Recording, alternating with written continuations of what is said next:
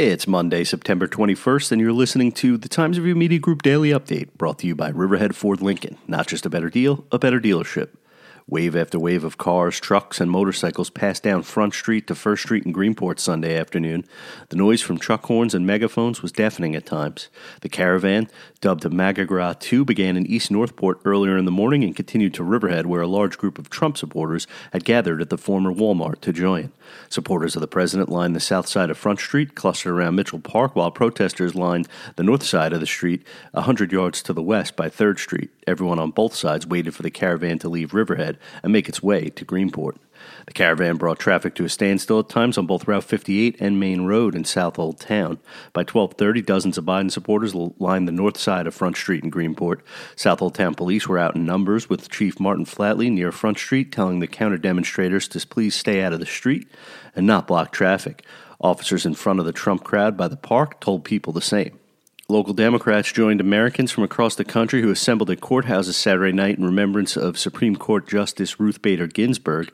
As evening fell, a candlelight vigil was held on the steps of the Suffolk County Supreme Court building on Griffin Avenue in Riverhead, where many paid tribute to a woman they described as a hero and icon. Candles lit up the steps and columns during a somber moment of silence for Justice Ginsburg, who died Friday of complications from pancreatic cancer. She was 87 years old. Appointed to the Supreme Court in 1993 by President Bill Clinton, Justice Ginsburg is remembered as a fierce champion of gender equality. A small group of student athletes gathered in front of Mattituck High School Friday evening to deliver a big message Let us play. Following the lead of larger rallies held around Suffolk County, the group's message was for Section 11 to allow high school sports to resume this fall as it can for other sections in upstate. Section 11, the governing body for high school sports, announced September 11th that sports would be delayed until January 4th. Section 11 opted not to begin a fall season on September 21st, as allowed by guidance from the New York State Public High School Athletic Association. The Mattituck Cutchogue Athletic Booster Club helped organize Friday's rally, which was held on the sidewalk near Main Road with participants wearing face coverings.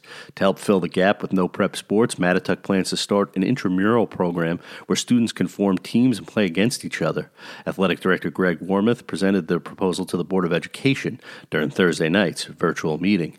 In Riverhead, where sports were canceled this season due to a failed budget and subsequent spending cuts, a group of parents and community members is raising funds for sports and other clubs. The group called Riverhead Strong Saving Sports and Music has raised just under $3,000 to date, though school officials had said it would cost about $1 million to fund the activities at previous levels.